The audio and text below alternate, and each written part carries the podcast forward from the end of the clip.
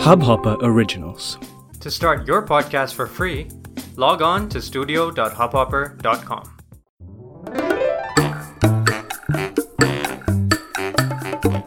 यहाँ आप अपने बच्चों के साथ बहस चिंता और स्ट्रेस से दूर प्यार और विश्वास का एक खुशनुमा रिश्ता बनाने की तरकीबें सीख सकते हैं कैफरी पेरेंटिंग अपने बच्चों के साथ वैसा रिश्ता जोड़िए जैसा आप हमेशा से चाहते थे।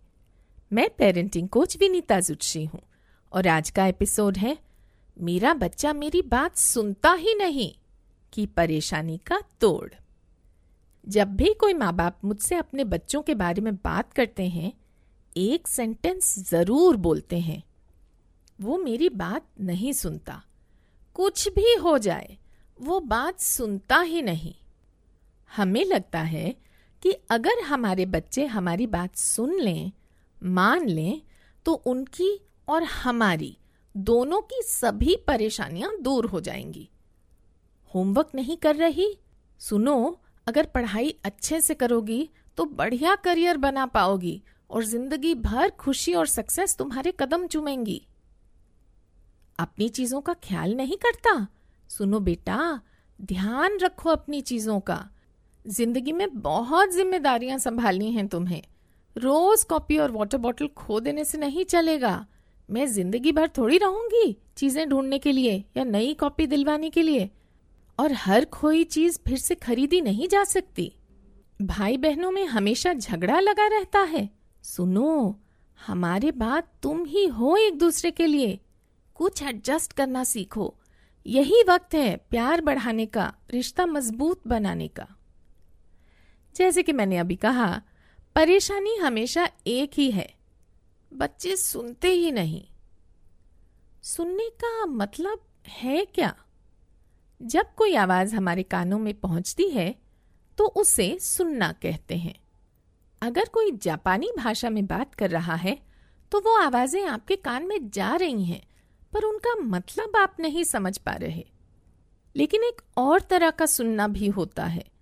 जब हम कुछ सुनते हैं और उसे समझते हैं, वही असली सुनना होता है। अगर आप मेरी आवाज़ सुन रहे हैं और ध्यान दे रहे हैं तो आप मेरी बात समझ रहे हैं। आप मेरी बात सुन रहे हैं। अगर आप अपने बच्चे को कछुए और खरगोश की कहानी सुनाते हैं और वो पूछता है, खरगोश, इतनी देर के लिए सो गया? तो आप जान जाते हैं कि वो कहानी सुन रहा है। लेकिन जब हम कहते हैं कि हमारे बच्चे सुनते नहीं, हमारा एक और मतलब भी होता है। हम कह रहे हैं कि बच्चे हमारी बात मान नहीं रहे। हम चाहते हैं कि हमारे बच्चे वैसा करें जैसा हम चाहते हैं। तो असल में हमारी दो परेशानियाँ हैं। एक, जब वो समझ नहीं पाते कि हम क्या कह रहे हैं, और दूसरा, जब वो समझते तो हैं, पर जो हम कह रहे हैं उसे मानते नहीं हैं। बच्चे हमारी बात ना समझें, इसकी दो वजह हैं। एक तो आपने उनको क्लियर तरीके से नहीं बताया, और दूसरा कि वो ध्यान नहीं दे रहे थे। पहली परेशानी का हल है कि आप उनसे अपनी बात साफ़ साफ़ कहें। कमरा साफ़ करो का मतलब आपके और उनके लिए अलग हो सकता है। कहिए, कपड़े और खिलौने अपनी जगह पर होने चाहिए। अब उन्हें क्लियर हो गया कि कमरा साफ़ करने का मतलब क्या है। तो ज़रूरी है कि आपका बच्चा आपकी बात को ठीक से समझे, मगर इससे पूरी मुश्किल आसान नहीं होती। वो ध्यान से सुनेगी, इसकी क्या गारंटी है? हमेशा की तरह जवाब एक ही है, जितनी कम उम्र में इस हल को इस्तेमाल कर सकें, उतना अच्छा। पिछले एपिसोड में मैंने बच्चों के आपसे बात न करने की परेशानी का तोड़ बताया था। हल का एक ज़रूरी स्टेप था कि जब आपका बच्चा बात करने लगे तो आप उसकी बात ध्यान से सुने। अगर आप ऐसा करते आ रहे हैं तो आपका बच्चा ऑटोमेटिकली जान जाएगा कि जब एक इंसान बात करता है तो दूसरा सुनता है, क्योंकि उसने सारी उम्र यही देखा और जाना है। उससे बात करने को बढ़ावा दीजिए। और जब वो बात करे तो आप उसकी बात पूरा ध्यान लगाकर सुनिए। बच्चे बिल्कुल नकलची बंदर होते हैं। वो भी आपकी नकल करेंगे। जब आप बात करेंगे, वो भी अपना पूरा ध्यान लगाकर सुनेंगे। लेकिन शायद आपका बेटा अब बड़ा हो गया है। छह या सात साल का है, या दस ग्यारह साल का, या टीनेजर है। तब भी हल वही है। जब वो बात करें, अपनी पूरी शक्ति के साथ उनकी बात सुने। जितना फोकस, जितना दम आप में है, पूरे का पूरा उनकी बात सुनने में लगा दीजिए। उसी तरह, जैसे आप अपने पूरे ज़ोर के साथ उनसे कोई ज़रूरी बात कह रहे होते हैं। अगर आपने अपने बच्चे के बचपन में ये नहीं शुरू किया तो आपको नतीजा मिलने से पहले उनकी बात ध्यान से सुनने में बहुत वक्त और एनर्जी लगानी पड़ेगी, लेकिन तरीका यही है। मगर कई बार ये तरकीब भी फेल हो जाती है। वो इसलिए कि हम चाहते हैं कि हमारे बच्चों का ध्यान दिन भर हमारी बातों पे लगा रहे। ये करो, वो न करो, इस तरह नहीं, उस तरह। ये देखो, वो मत खाओ, इधर आओ, सो जाओ। हेलो, बोलो। हम दिन भर अपने बच्चों को अपने इशारों पर नचाते रहते हैं। कुछ वक्त के बाद उन्हें लगता है कि वो बस हमारी मर्ज़ी के गुलाम बन के रह गए हैं और वो हमारी बातों पे ध्यान देना बंद कर देते हैं। क्योंकि जितना वो सुनते हैं, हम उनसे और भी ज़्यादा बातें सुनने की मांग करते हैं। जैसे ये काफ़ी नहीं हमारे ऑर्डर बदलते भी रहते हैं।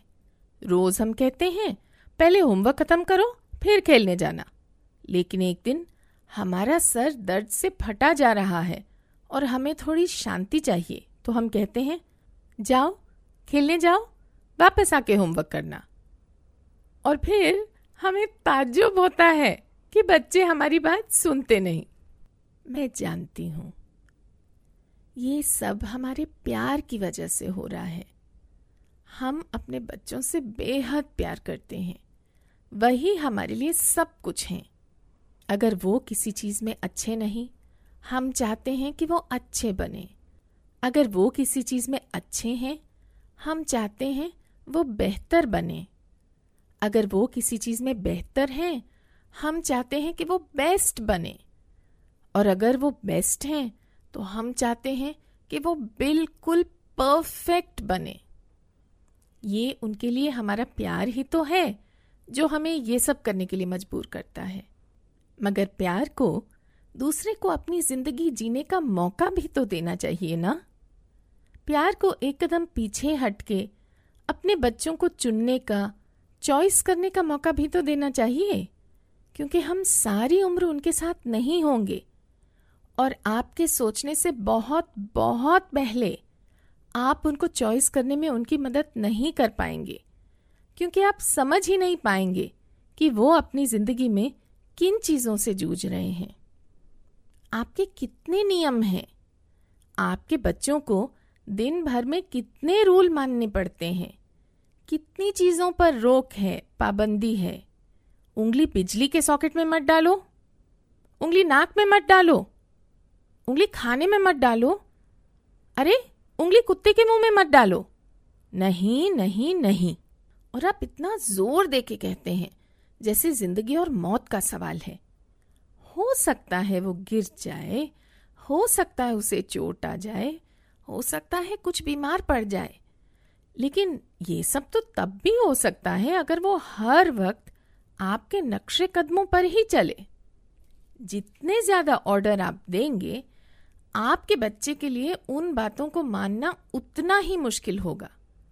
और ज़्यादातर माँ बाप वजह भी नहीं समझाते, बस आदेश दे देते हैं। आपके बच्चे को क्या मैसेज मिलता है? यही कि आप पेरेंट हैं, उससे बेहतर जानते हैं। आपका ऑर्डर है, आपका हुक्म है, और उसी मुताबिक उसे करना है। लेकिन कभी कभी आप सब कुछ नहीं जानते। शायद उसकी तबीयत कुछ ठीक नहीं लग रही, इसलिए वो दूध नहीं पी रहा। पर वो आपको बताना नहीं चाहता, वरना आप घबरा जाएँगे, उसे डॉक्टर के पास ले चलेंगे या उसे कड़वी दवाई पिलाएँगे। और वो इतना भी बीमार नहीं महसूस कर रहा कि वो आपको बताए। तो वो दूध नहीं पीता। और आप खड़े सोच रहे हैं, देखो इस लड़के को, बात सुनता ही नहीं। तो अपने नियम चुनिए। सिर्फ़ कुछ नियम चुनिए। सिर्फ़ कुछ नियम चुनिए, जो आपके लिए सबसे ज़रूरी हैं। जितने कम नियम होंगे, उतना ही अच्छा होगा। और बच्चों को उन्हें आराम से, शांति से बताइए। चेक कीजिए कि जब आप उन्हें बताएँ, वो ध्यान देने लायक हों।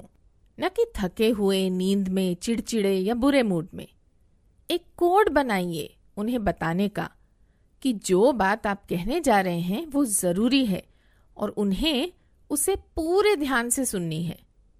मुझे अपनी बेटी के साथ ऐसे कोड की कभी ज़रूरत नहीं पड़ी, लेकिन जब भी मैं उससे नाराज़ होती, उसे फ़ौरन पता लग जाता, क्योंकि मैं उसे अपने पूरे नाम से पुकारती। तो अपना कोड बनाइए, जिससे आपके बच्चे जाने कि जो बात आप करने वाले हैं, वो उन्हें पूरा ध्यान लगाकर सुननी है। जब मेरी बेटी साढ़े सात महीने की थी, मैंने उसे नहीं का मतलब समझाया था। और जब मैं नहीं कहती, वो फ़ौरन बुत बन जाती, जैसे कोई पत्थर की मूर्त हो।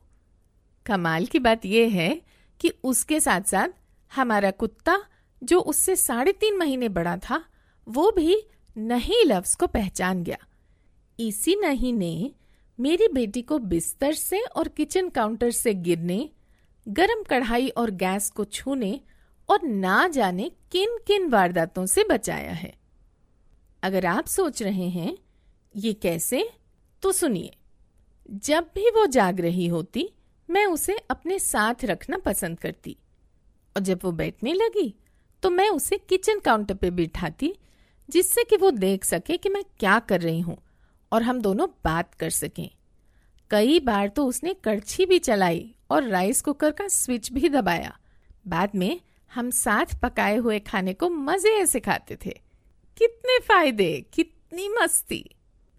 मेरा एक ही नियम था, एक ही रूल, कि वो मुझसे कभी झूठ नहीं बोलेगी। अगर वो नहीं चाहती तो मेरी बात का जवाब ना देती। वो आराम से कह सकती थी कि वो जवाब नहीं देना चाहती या उस बारे में बात नहीं करना चाहती, मगर झूठ नहीं बोलेगी। ज़ाहिर है, मैंने भी उससे कभी झूठ नहीं बोला। वैसे मैं ज़्यादातर सच ही बोलती हूँ और बच्चों से तो कभी भी झूठ नहीं बोलती। बच्चे सच्चे ही होते हैं। जब तक कि वो अपने आसपास लोगों को झूठ बोलते हुए ना देखें या जब तक उन्हें ये ना लगे कि सच बोलने से वो किसी मुसीबत में फंस जाएँगे।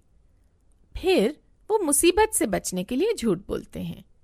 कभी कभारे बच्चे और वजह से भी झूठ बोलते हैं, जैसे आपका ध्यान अपनी ओर खींचने के लिए, पर ये कम ही होता है। मुझे घटना ठीक से याद नहीं। मेरी बेटी चार साल की भी नहीं हुई थी। मैंने उससे कोई सवाल किया और उसने जवाब नहीं दिया। वो एक ही साल की उम्र में साफ़ साफ़ बोलती थी तो लफ्जों की या उनको बोलने की परेशानी नहीं थी। मैं उसके जवाब का इंतज़ार करती रही और वो मुझे चुपचाप देखती रही। फिर मैंने उससे कहा, अगर वो जवाब नहीं देना चाहती तो मुझे बता दे। लेकिन अगर जवाब दे तो सिर्फ़ असली जवाब दे, कोई और नहीं। उस वक्त उसे सच और झूठ लफ्जों का पता नहीं था, क्योंकि उनको उसने कहीं सुना ही नहीं था। मैंने उससे कहा, मैं भी उसे असली जवाब ही दूँगी। अगर मुझे जवाब देना हुआ तो। वरना साफ़ साफ़ कहूँगी कि मैं जवाब नहीं देना चाहती।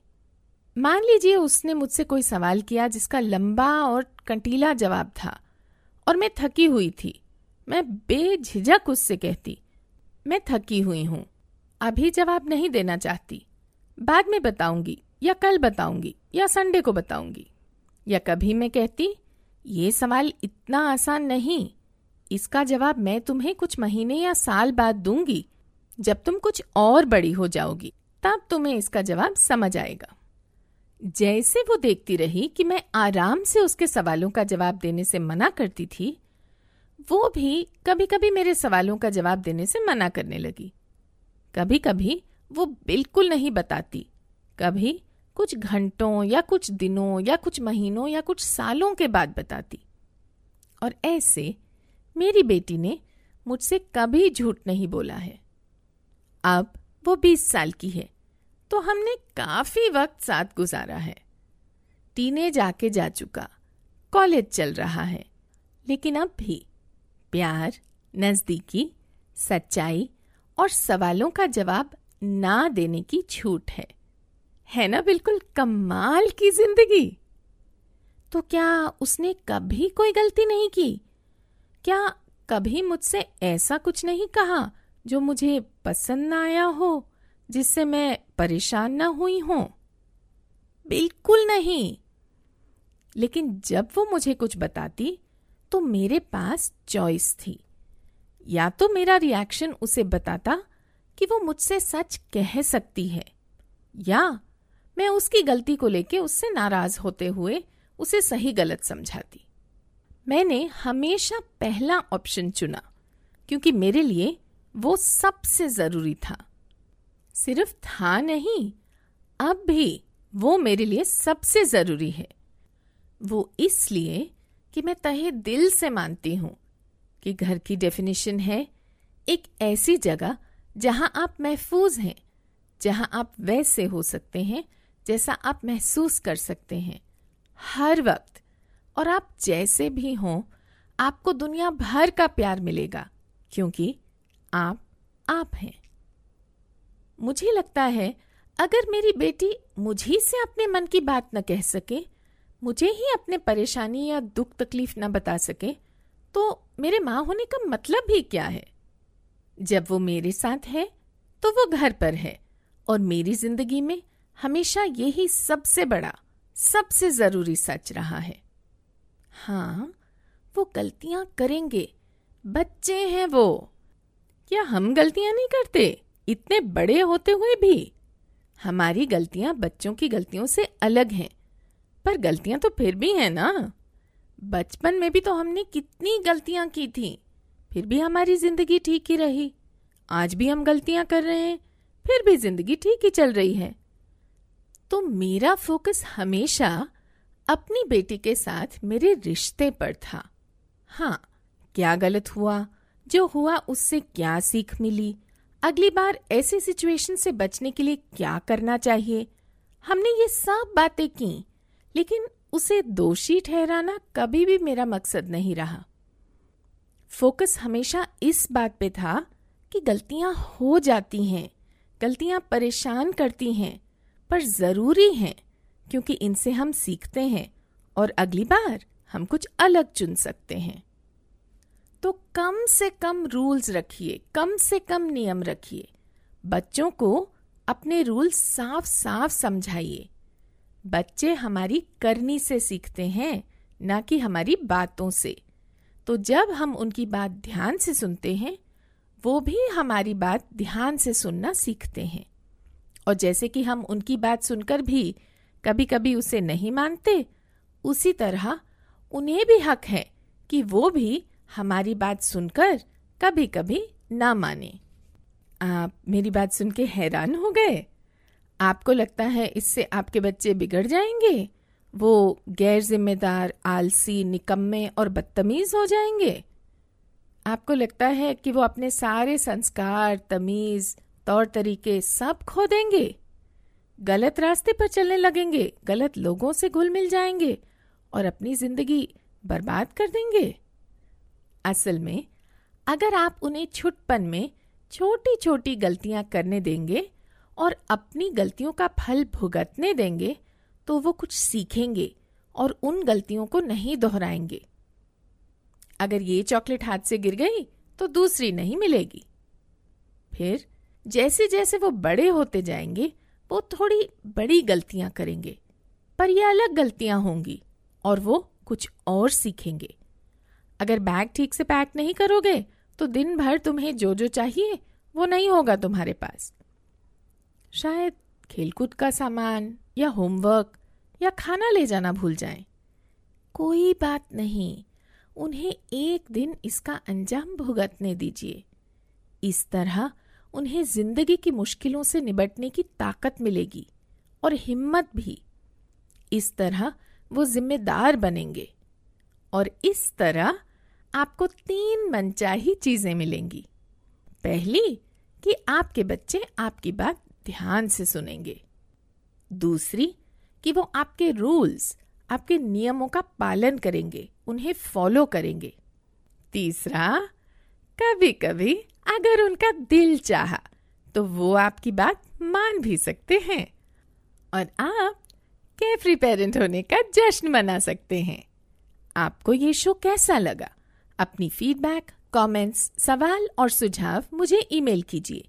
Vinita at carefree parenting dot com पर। स्पेलिंग नोट करें। V I N I T at C A R E F R E P A R E N T I N G dot com मेरे website www.carefreeparenting.com पर आपको और कई तरकीबें मिलेंगी और मुझसे अपनी मुश्किल हल करवाने का मौका भी। आप कैफरी पेरेंटिंग के फेसबुक पेज को भी ज्वाइन कर सकते हैं। मैं पेरेंटिंग कोच विनीता जुच्छी हूँ और आप कैफरी पेरेंटिंग सुन रहे थे। फिर मिलेंगे अगले फ्राइडे शाम सात बजे।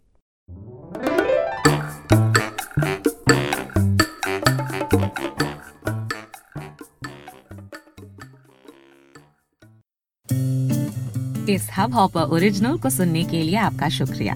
अगर आप भी अपना पॉडकास्ट लॉन्च करना चाहते हैं तो हब हॉपर स्टूडियो वेबसाइट पे रजिस्टर करें और एक मिनट के अंदर अंदर अपना खुद का पॉडकास्ट लॉन्च करें। यही नहीं स्टूडियो देता है आपको पूरी आज़ादी कहीं भी, कभी भी अपना पॉडकास्ट लॉन्च करने की सिर्फ़ तीन आसान स्टेप्स में। तो साथ में अपना पॉडकास्ट शुरू करने के लिए तैयार just hop on hub hopper simply content